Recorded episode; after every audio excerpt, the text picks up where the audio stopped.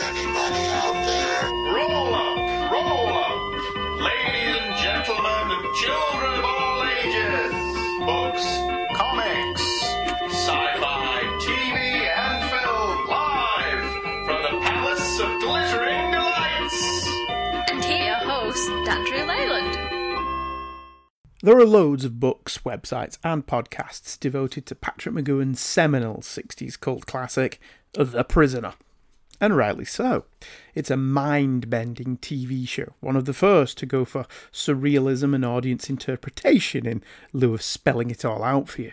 It's both infuriating and masterful, often at the same time, and has only become even more relevant as time has passed, with episodes like Free for All being a wonderful satire on the election cycle that hasn't dated at all. Sadly. However, before The Prisoner, McGoohan became the highest paid television actor in the world thanks to Danger Man.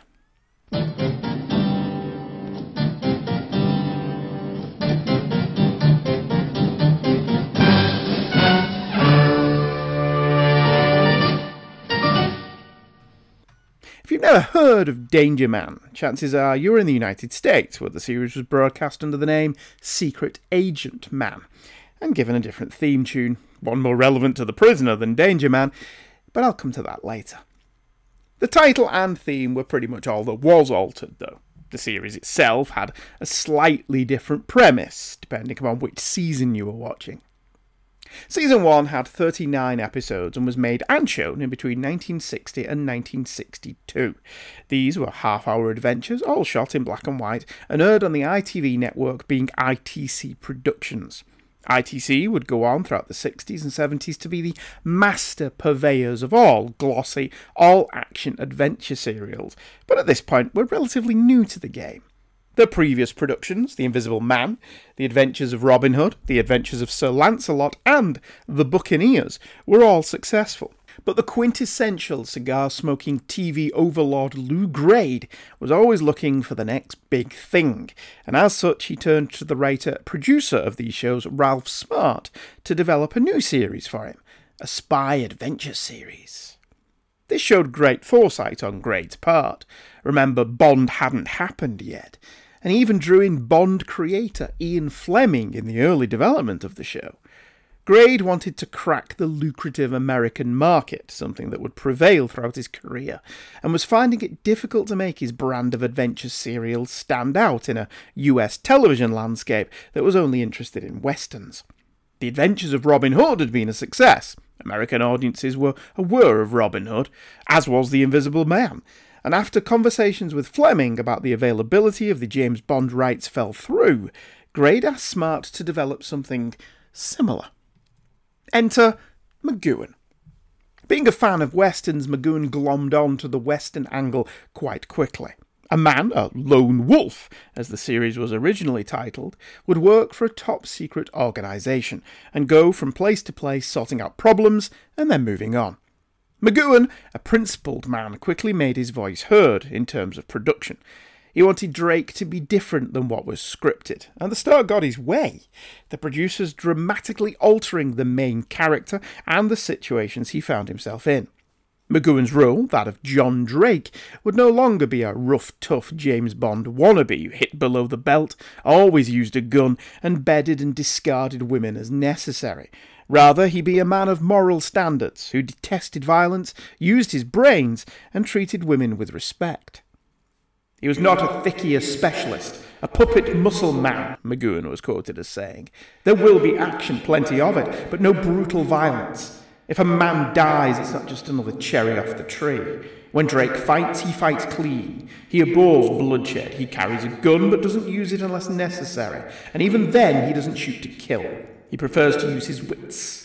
He is a person with a sophisticated background and a philosophy. I want Drake to be in the heroic mold, like the classic Western hero, which means he has to be a good man. It's hard to argue with McGoohan's changes, which made the newly renamed Danger Man a smash success. In fact, it's arguable that McGoohan's constant drive for quality, New ideas rather than recycled scripts and carefully choreographed action sequences meant that the writers couldn't rely on the standard shootout endings other shows of this type had relied on. The budget string showed on occasion, with extensive backlot locations doubling as foreign lands and rear projection in lieu of location shooting. But location shooting was very rare in UK TV shows of this vintage, so the series relied on ingenuity and strong scripts to keep the audience entertained. Viewers were treated to the new series on the 10th of September 1960, when the pilot episode A View from the Villa was broadcast. Written by Ralph Smart and Avengers creator Brian Clemens, and directed by Terry Bishop. A View from the Villa is a smart, engaging piece of spy drama, and pretty compelling telly, opening in media res.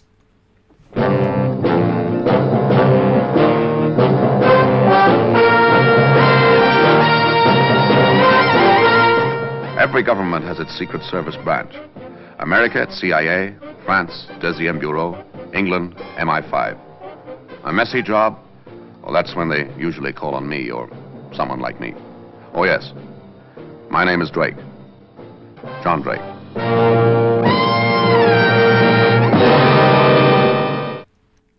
This was the only background we were ever given on Drake. Not for 60s telly or long laboured origin stories. Grade wanted the action to begin straight away. Unusually, the pilot was shot on location, and a very familiar location at that. I'll come to that later as well. For his first assignment, Drake is to investigate the murder of a banker, Frank Delroy, and locate a missing $5 million in gold bullion. Drake learns that Delroy is having an affair and sets about investigating the missing lady friend through her tailor made designer clothes. Senorita Luco is the target, which Drake learns from the tailor, and is located in Italy. But the address he is given is for a plaza not yet built. Delroy's wife, for her part, seems nonplussed by his death, and yet amazed that he had the wherewithal to embezzle five million. This is an atypical story to use for the show's pilot. Drake isn't assigned this case per se. It's just dumb luck that he happened to be on holiday in Rome when Delroy was murdered. And despite the opening saga cell, he's more of a detective in this story than anything else. He follows clues, leads, and loose threads, all of which are plausible and credible, the story playing very fair with the audience. Drake's investigations lead him to a man who paints portraits, and then in turn to a painting, and then in turn back to Delroy's wife. Oh, Mr. Delroy. Mr. Drake, come in. Uh, just passing, I thought I might take you up on that drink. Tony Main, John Drake. Hello. I'll get you that drink. How do you do? Neat. Whoa, that could be too strong for Mr. Drake. We never demoralized anyone. Thank you. Me too. Oh, what's this? Oh, it's just a little um, picture I bought myself. Do you like it? If you like that sort of thing. Why, what's the matter with it? Oh, it's pretty pretty. Mr. Drake is looking into Frank's death. Is that so? Having any luck? Main's reaction to the painting is interesting. Well, it certainly seems to interest Mr. Maine. Do, do you know the artist? No, but I know the picture. You do? Well, one very much like it. Uh, Frank used to keep one in his study here. Uh, you remember, Stella? Oh, yeah, it was something like that. I didn't like it. I wouldn't have it in the apartment. Well, I'm sorry you feel like that about it. I like it. Another drink, Mr. Drake. No, thank you. Oh, it's a pity. I, I still like it. Goodbye, Mrs. Delroy. Goodbye, Mr. Maine. Well, call again. I always enjoy your visits. What, what was all that about? That picture was never in Frank's study. Drake never bought it either. He got it from Frank's other apartment. That's where I saw it. The last time he came here, he questioned me about dresses. It all adds up. He's looking for Frank's girlfriend. As with lots of 60s drama, the sheer amount of drinking and smoking is amazing to modern eyes. It's amazing any work ever got done. People must have been half cut all day. The painting leads Drake to a small beach resort, and blow me down if it isn't Portmeirion in North Wales. I told you it was a familiar location. Here, doubling as a small Italian beach resort, Portmeirion would later be used by McGoohan as the location of The Village in The Prisoner. Not a lot of the small village is seen in this episode, it being nearly two thirds over before he even gets there, but it's unmistakable to anyone who's ever been there, and presumably McGoohan stored the location in his back pocket for later use. It's here that Drake locates his target. The girlfriend wasn't Senorita Luco, it was Gina Scarlatti, the fashion designer, all along. It was she who was feeding Drake the fake information fake looks, fake height, fake hair, fake address. However, she knows nothing about the gold. She does, however, recognise the man who killed Delroy. She was in the room at the time of his death, which is why she's running scared. It was Maine. Of course, Drake turns the tables and recovers the gold, and even has his life saved by Gina. All told, this is a corking piece of spy telly. It's a taut, well told detective story that moves along at a furrow clip due to its brief 26 minute runtime. McGoohan is every bit as compelling here as in The Prisoner, and he owns the screen, boasting a cool, detached charisma that nevertheless commands attention. The monochromatic photography is crisp and clear, and the show proved a ratings hit. But not too much of a hit. Despite being popular at home, the show did not land big in the US, despite being given a network slot, and barely half the episodes were shown. However, reruns and further overseas sales were strong, and there were rumblings of networks wanting new episodes. This was due to the spy boom of the intervening years, with both Bond and the Avengers creating a market for British led spy dramas. Danger Man had simply been two years ahead of its time. McGoohan, in the interim, was even offered the role of Bond, but turned it down, leading to this great gag in the episode The Ubiquitous Mr. Lovegrove. Drake returns home to find a colleague waiting for him reading From Russia with Love, complete with Sean Connery on the cover. What do you want? Why do I never meet a beautiful Russian spy in a sleeping car? Possibly because the Treasury would send you a memo afterwards asking why it was necessary for you to travel first class. With the series achieving this post air date success, two years after the last episode of the first season had aired in January 1962, Danger Man was back in production.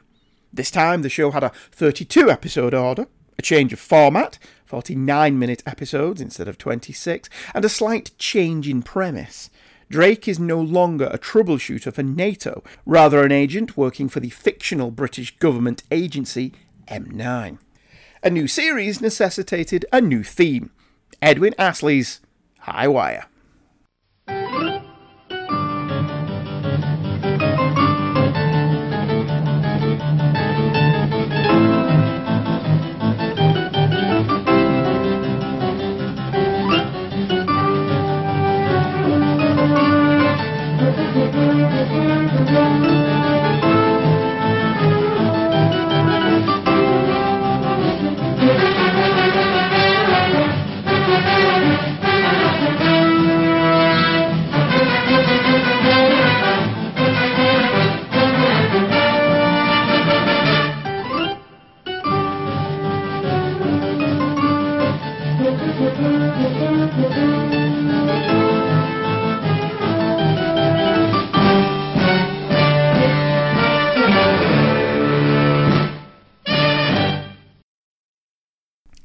In the US, the theme was Secret Agent Man, performed by Johnny Rivers.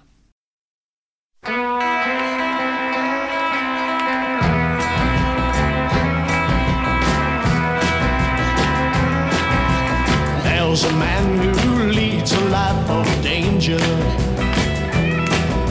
To everyone he meets, he stays a stranger.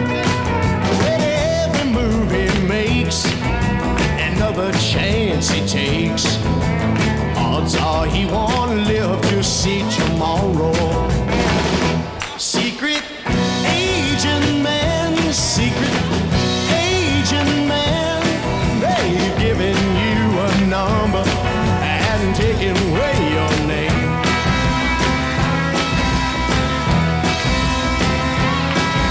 Beware of pretty faces that you find. A pretty face can hide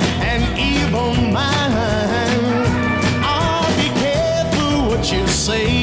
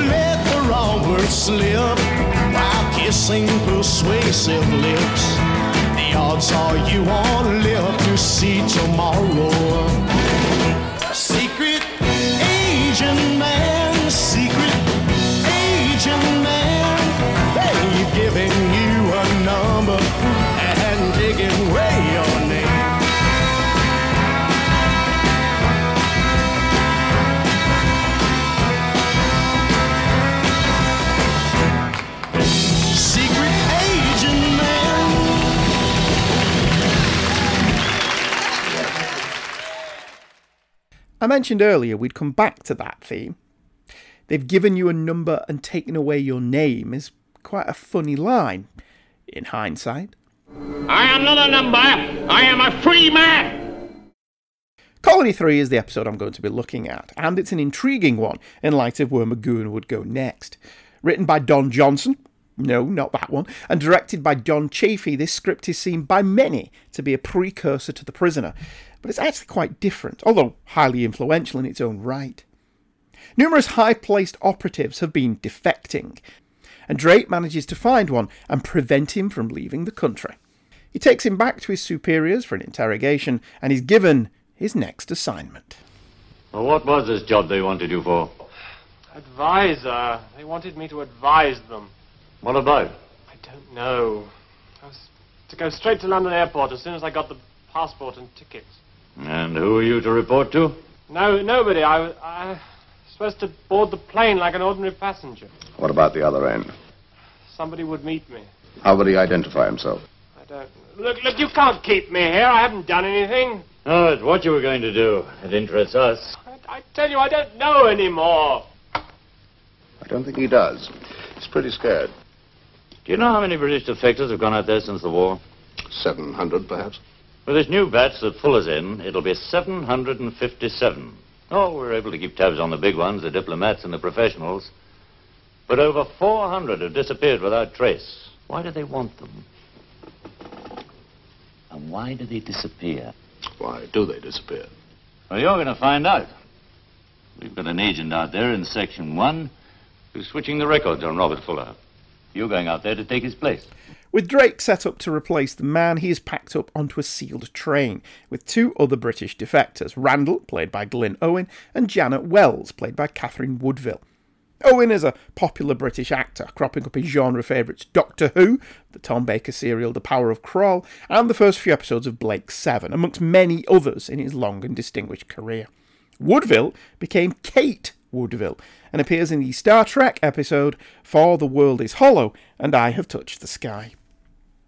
Without knowing exactly where they are, the threesome step off the train into the middle of nowhere and are picked up by a London double decker bus.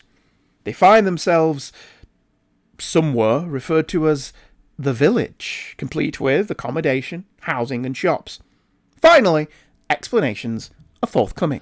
Hamden is an induction center for our intelligence agents. They come here to acclimatize themselves before being sent to work overseas. In plain English, it's a school for spies. And you think that there are no spy schools in Britain? Well, of course there are. But not so effective. In this village, we transform our agents into Englishmen. When our students arrive here, they already speak excellent English, but here they learn to live like Englishmen. And when they leave at the end of three years, they are Englishmen, indistinguishable from yourselves. Yeah, I'll believe that when I see it. You have seen it. You? As mentioned in that clip, this is a spy school in the middle of Russia. Russian agents learn from the defectors how to act like real citizens in the country they are to be sent to, the implication being that all countries have such schools.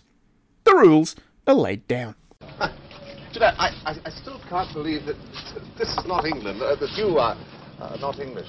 Oh, but I am. I'd like to know how you did it. The new techniques that Mr. Donovan mentioned. Uh, you'll be working in the village. You see, all the special training takes place in the school. I I wonder if I might uh, see round it sometime.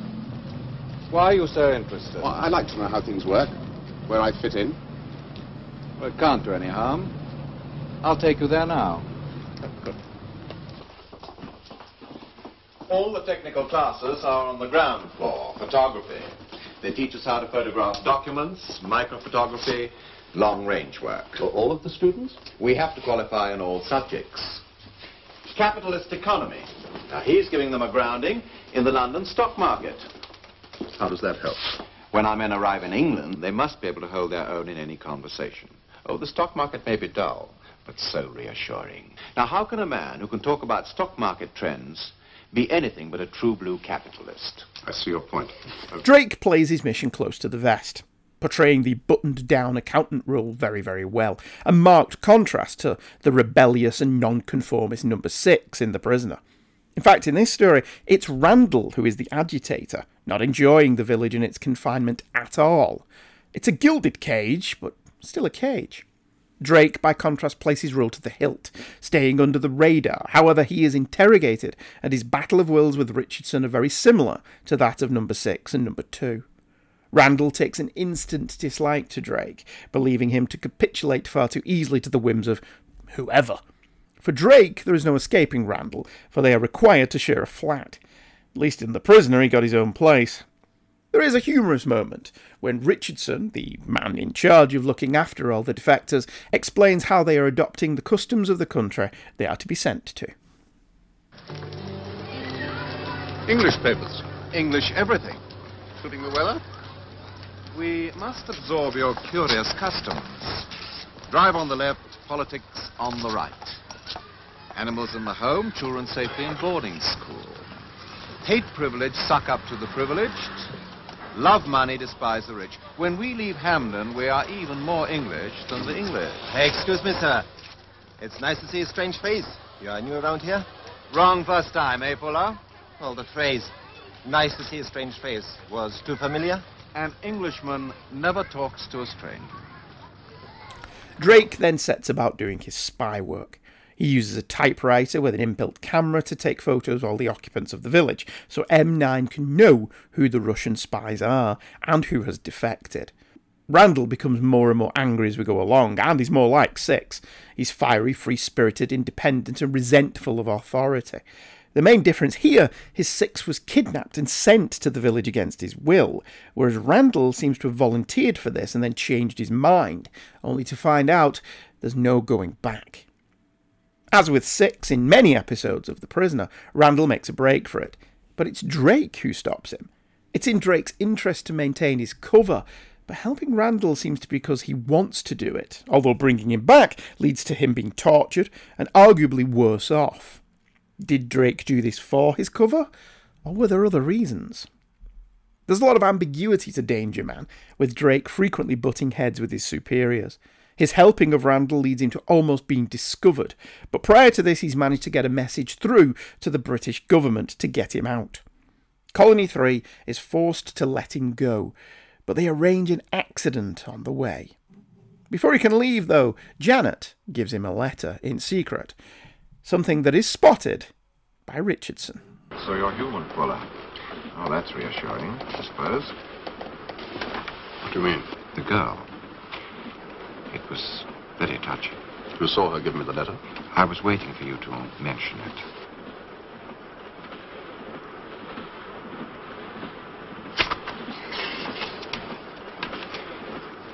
Dear Mother, you must help me. I... One would have thought that she would have realized by now. Realized what? That once people enter Colony 3, they cease to exist. After this altercation, Richardson makes his move. But Drake, as he has been throughout, is one step ahead of them and turns the tables. This is a consistent characterization of Drake in all the episodes I've seen. He leaves nothing to chance, plans his missions as meticulously as possible, and works very hard to eliminate any variables.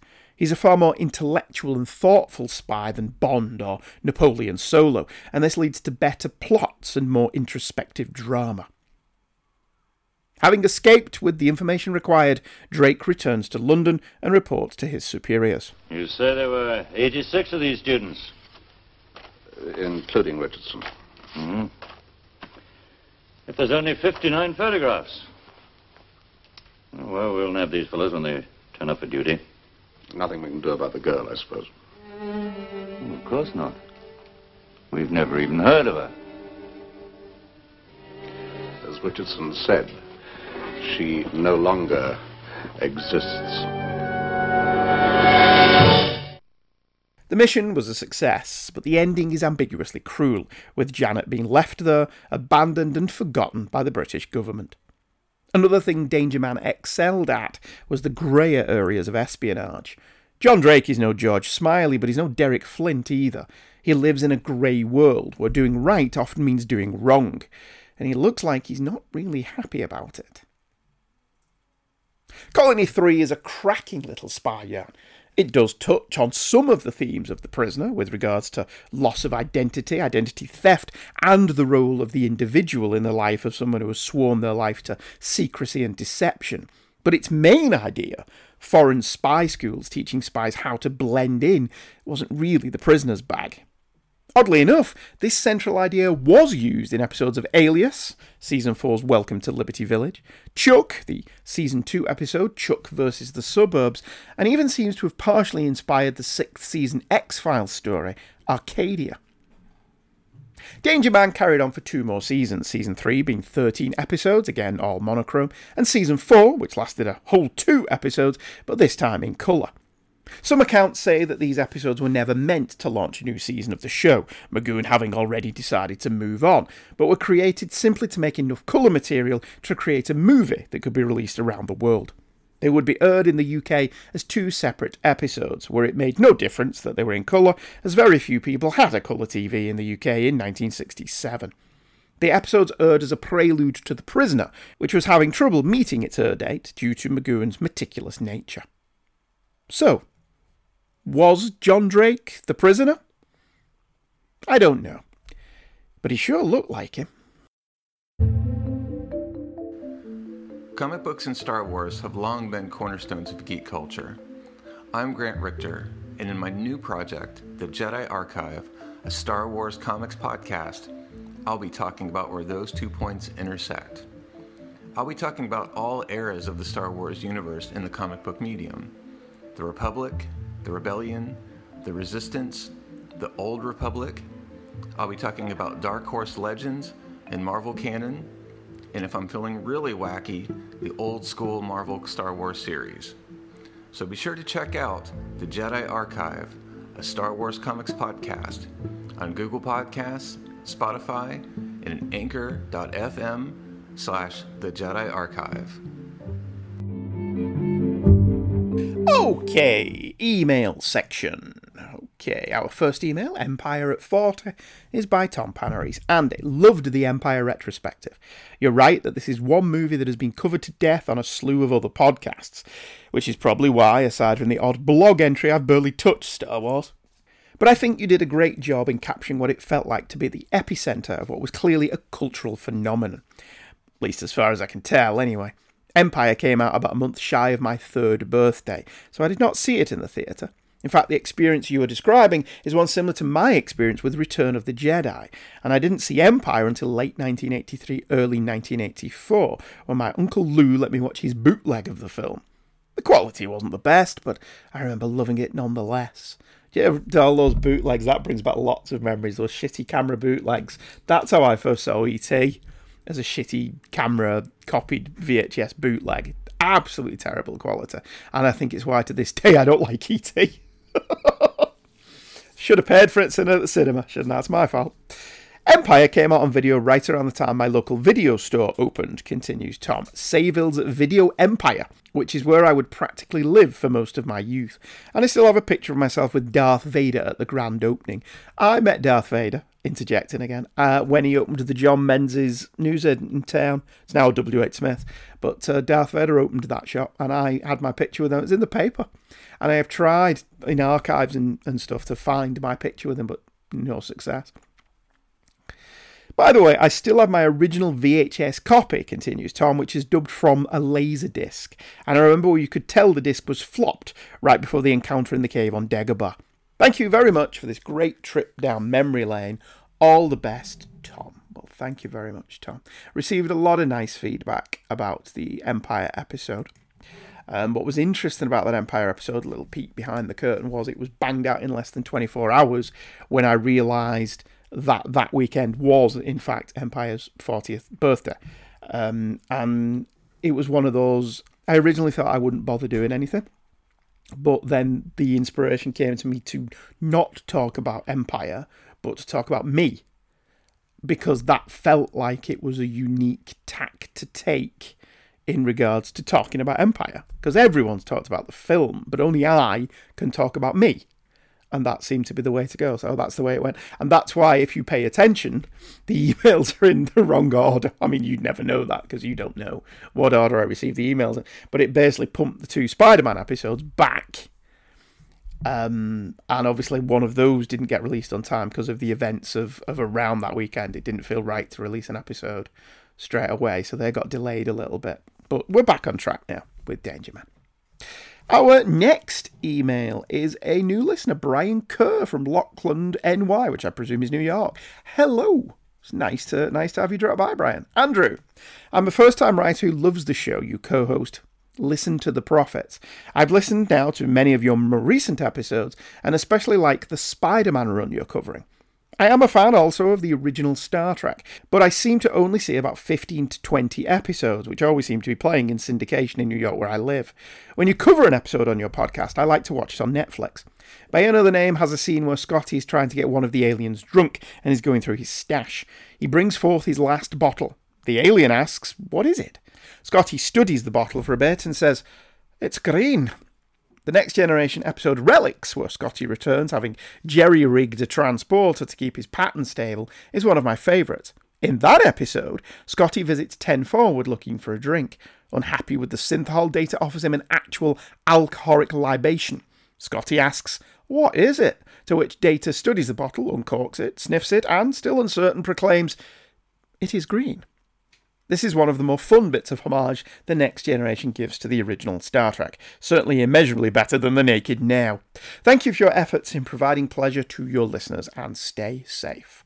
Brian Kurt. Well, you too, Brian. And thank you very much for emailing in. Don't be a stranger. Drop me some more missives.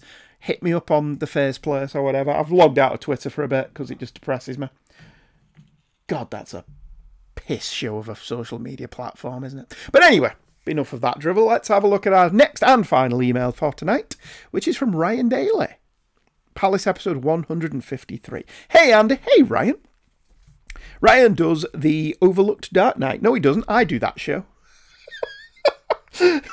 Ryan does Batman Nightcast. It's easy to get the two mixed up with Chris Franklin, and I had the distinct pleasure of being on an episode of that recently.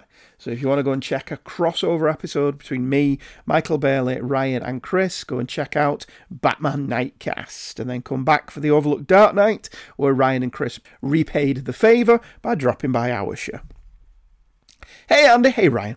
I just finished listening to episode 153 covering the last batch of Stan Lee written issues of Amazing Spider Man. As usual, this was a thoroughly enjoyable episode.